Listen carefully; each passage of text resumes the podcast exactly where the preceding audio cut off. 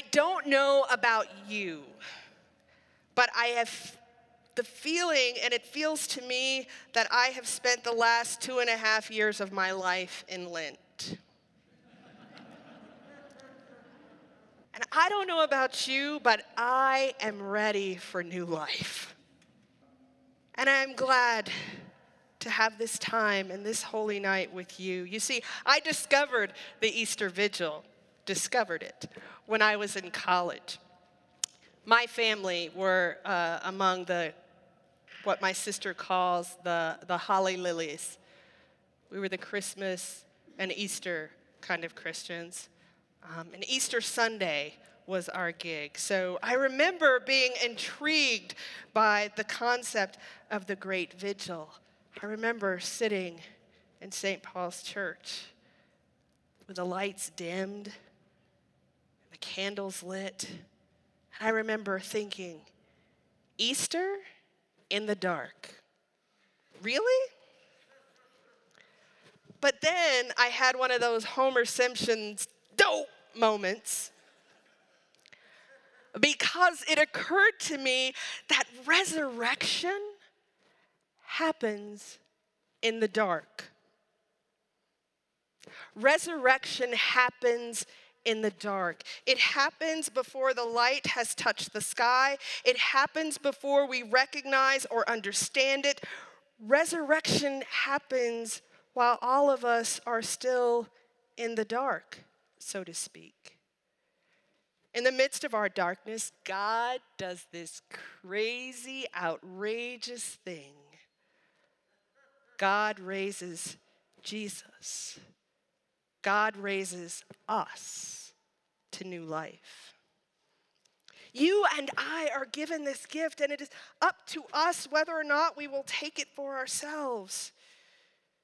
In order to receive it fully, I suspect that we must answer the question posed to those women in tonight's gospel reading Why do you look for the living among the dead?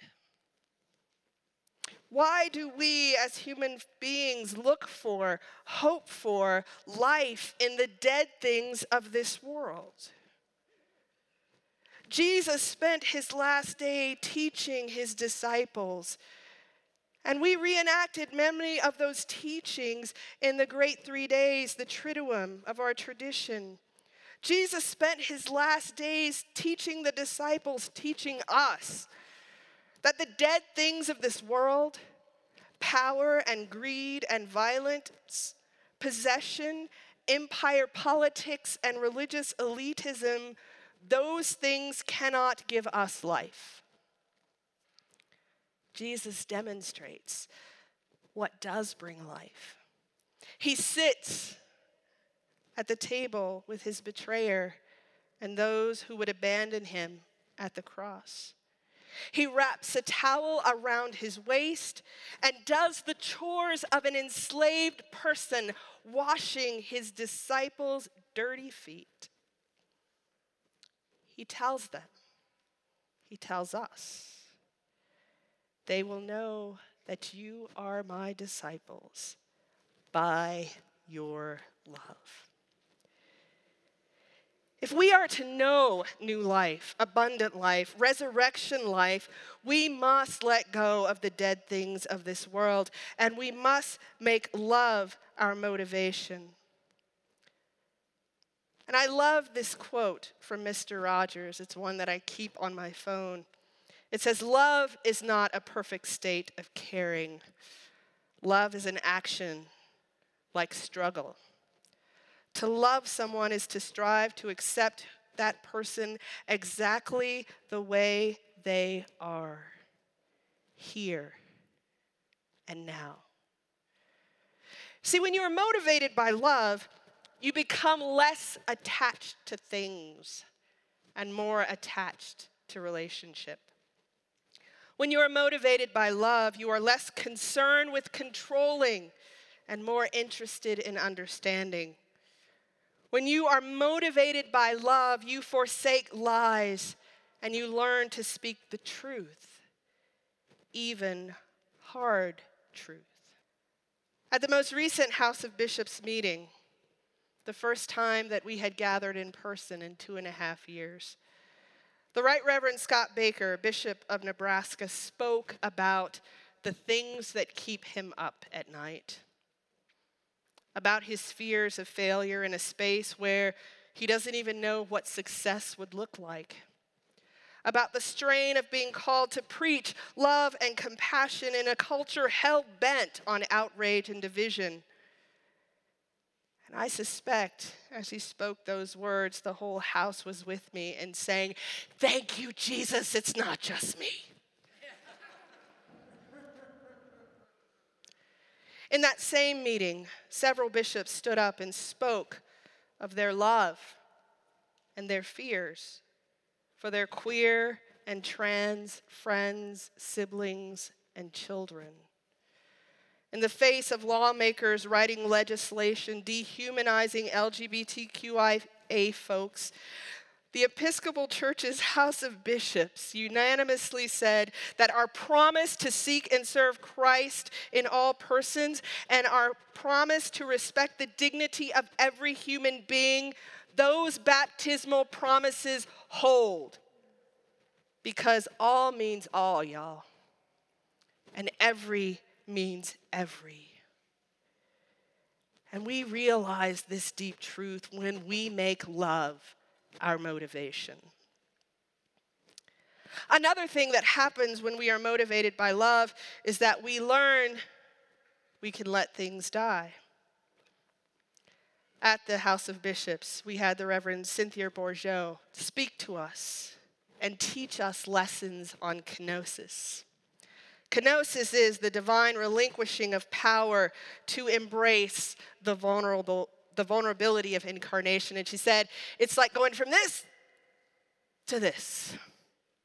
And that we make that journey from here, clinging, holding tightly, to this openness and release through prayer. When we deeply engage with our relationship with God in our individual prayer, when we gather like this in prayer and tether our hearts to one another, we move from this to this. We move from those who would save their lives will lose it to those who lose their lives for the sake of Jesus and the sake of the gospel gain it. We move from I want, I need, I have to have to thy kingdom come thy will be done.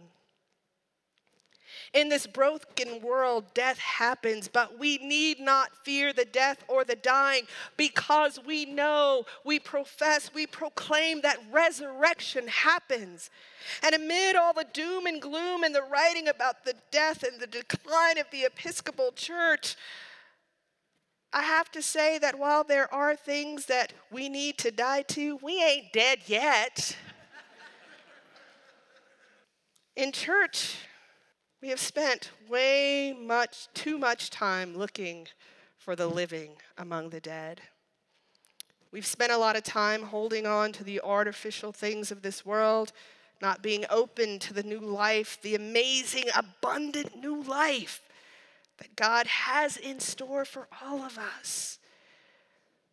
But sometimes dying is the only way to get to that life we need not be afraid.